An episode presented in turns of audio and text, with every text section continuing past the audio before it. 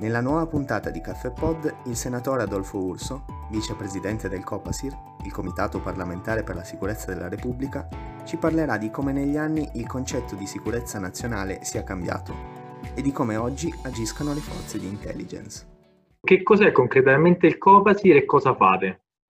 Il Comitato Parlamentare per la Sicurezza della Repubblica, che oggi è piuttosto noto perché le vicende, le cronache lo hanno portato alla ribalta, è un comitato, è l'unico comitato del Parlamento che nella legge istitutiva è costituito per metà da componenti del Senato, 5 senatori, e per metà da componenti della Camera, 5 deputati, per metà componenti espressione delle forze di opposizione e per metà espressione della forza di maggioranza, quindi paritetico, perché a costo voluto il legislatore.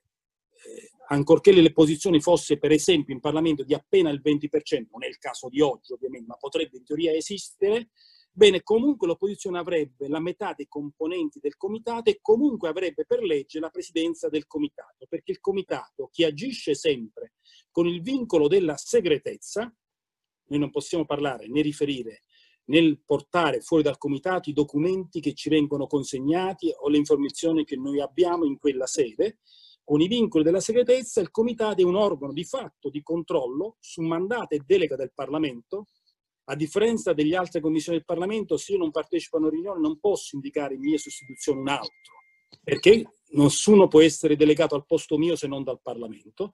Ebbene, agisce su delega del Parlamento per controllare l'attività del governo e dei servizi di sicurezza nazionale in tutto quello che riguarda appunto la sicurezza nazionale, che oggi ovviamente va intesa in maniera molto più ampia del passato.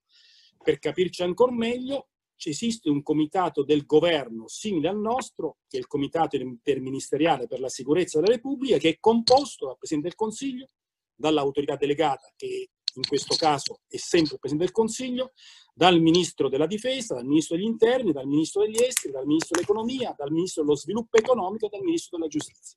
Questi ministri in qualche misura rispondono a noi e corrispondono a noi nelle loro attività per quanto riguarda la sicurezza nazionale. Il concetto di sicurezza nazionale nell'immaginario collettivo viene ancora associato spesso alle flotte aeree piuttosto che le unità navali e terrestri. Tuttavia oggi le guerre sono più silenziose, tra virgolette, e si combattono, passami questo termine, da casa. Quindi non serve più conquistare una nazione con le armi per controllarla, è più semplice comprarle le aziende. Non c'è più bisogno di bombardarla con gli aerei, ma basta smettere di comprarle il debito pubblico per lasciarla senza acqua e senza cibo. Le basi militari non servono più per controllare i territori, perché l'importante è avere delle infrastrutture tecnologiche presenti che ti permettano di controllare i flussi di comunicazione. Da questo punto di vista la National Security Agency americana con il progetto Echelon ha iniziato a lavorare a questo oltre 20 anni fa, influenzando poi ora nel second step il comportamento della popolazione con un'analisi dei big data e distribuendo notizie, diciamo, mirate sui social. Sono famose le inchieste da parte degli americani nei confronti dei russi per aver influenzato le elezioni o quant'altro. In questo quadro, quindi, che strumenti ha e cosa sta facendo il Copasir, la nostra intelligence, naturalmente quello che ci puoi dire, e il secondo pezzo è: esiste un sistema di intelligence europeo, un coordinamento, come funziona? Ci dai qualche dettaglio? Sì, rispondo dall'ultima. Ovviamente la intelligence italiana collabora anche sulla base di accordi con altre intelligence, sia in quanto nostri alleati, espressione di forze alleate, penso all'intelligence degli altri paesi dell'Unione Europea o l'intelligence della NATO. E questa collaborazione è continua, assidua, su vari dossier, sia con l'intelligence di altri paesi non alleati. Perché è ovvio che vi possono essere delle forme di collaborazione con l'intelligence, vi cito due per caso, e non per caso, dell'Iran, perché magari collaborano nel contrasto al traffico di droga internazionale, che per esempio passa da quel paese, perché molte magari fonti provengono dall'Afghanistan o altre da zone a rischio poco controllate, o con l'intelligence cinese si deve contrastare appunto altri fenomeni che possono riguardare anche fenomeni di finanza di crimini nell'arco della finanza. Quindi le collaborazioni avvengono anche, ovviamente sono di diverso tipo come strutturate, anche con forze che non sono tradizionalmente, o con paesi che non sono nostri alleati, ma sono partner in un contesto globale. Per quanto riguarda le altre domande, sì, certo, il concetto di sicurezza nazionale, quindi l'attività di intelligence, è mutata nel tempo. Prima si intendeva intelligence come confini, e guarda caso, e non a caso, spesso l'intelligence era guidata dalla Marina, perché si pensava che la Marina, che era sostanzialmente l'arma, che aveva più frequentazioni con l'estero, perché la Marina in generale, ovviamente le linee marittime, i porti, sono sempre stati occasioni poi di informazione, e poi nel tempo è via via cambiata, e non a caso per esempio ha prevalso la finanza, perché è prevalso la finanza anche il corpo della Guardia di Finanza, anche nella struttura dell'intelligence, e perché altre forme di attività di controllo come quella finanziaria, il riciclaggio piuttosto che i crimini finanziari, sono diventati prevalenti. Comunque sembra una logica quasi di confine, che è il confine del nostro territorio o del quadro delle nostre alleanze. Con una particolarità che riguarda in maniera specifica soprattutto l'Italia e per certi versi anche altre nazioni, mi riferisco agli Stati Uniti in modo specifico. E cioè che il confine talvolta da noi era anche interno.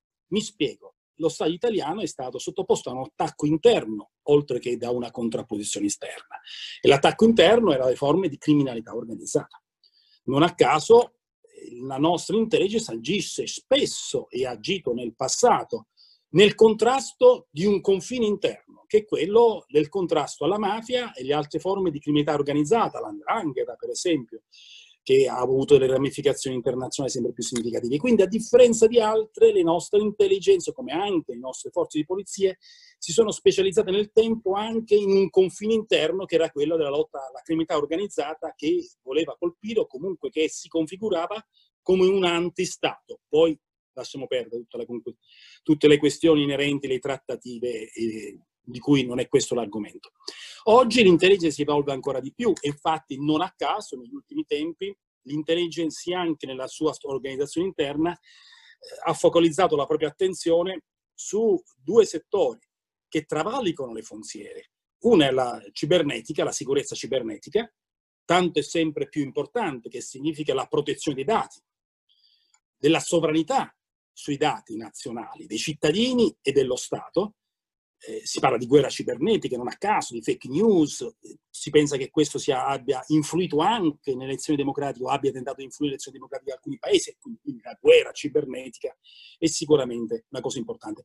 A questo da tempo, e in altri paesi prima di noi, si è parlato di guerra economica. Mi riferisco non a caso alla Francia, che già da oltre 20 anni ha istituito un'intelligence per la guerra economica, una scuola di guerra economica, un dipartimento per la guerra economica, e quindi la guerra economica finanziaria, per quel che ci riguarda la tutela economica finanziaria del paese. Questi due asset della frontiera cibernetica e della frontiera economica finanziaria non ha un confine, perché ovviamente i dati possono essere carpiti dovunque, possono essere falsati da centrali straniere senza che ce ne accorgiamo, così come le questioni finanziarie e economiche travalicano con facilità ogni frontiera e ogni confine. Questo evento, questa pandemia, ha aperto un'altra frontiera che era già in qualche smunza percepita. Negli Stati Uniti da oltre 10 anni esiste un'intelligence che opera nel settore della guerra batteriologica.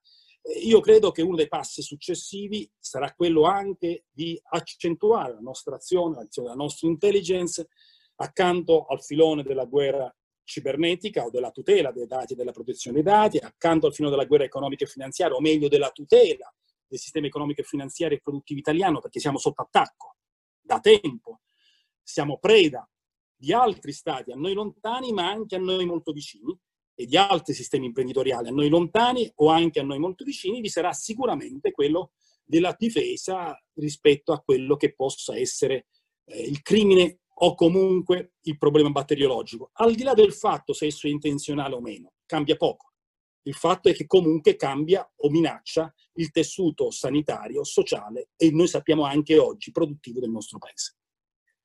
Adolfo, grazie. Ecco, una precisazione. Quindi non esiste un'intelligence unitaria europea? Esiste una collaborazione tra le diverse intelligence. Assolutamente, okay. Come collaborazione. Intelligence, peraltro, per sua natura, fa parte della sovranità degli Stati. Sarebbe difficile. Una cosa che vorrei ricordare, un fatto culturale. L'intelligence come tale, di fatto, sapete chi l'ha inventato nel mondo? Almeno così si percepisce, poi è chiaro che è stata anche in precedenza, ma diciamo che l'ha strutturata come intelligence la Repubblica di Venezia, che essendo una repubblica che non aveva molti confini, nel senso che era una repubblica marinara, con le flotte che andavano in giro non solo per il Mediterraneo e con i viandanti che andavano, o meglio i commercianti veneziani, che andavano in giro, Marco Polo, persino in Cina, avevano fatto dei loro emissari, dei loro... come dire, l'intelligence moderna. E infatti non a caso una delle più grandi diciamo, come dire, furti di proprietà intellettuale è quello che fecero allora per quanto riguarda il Baco di Seta, che era un grande segreto industriale della Cina imperiale e che è stato carpito dall'intelligence di allora.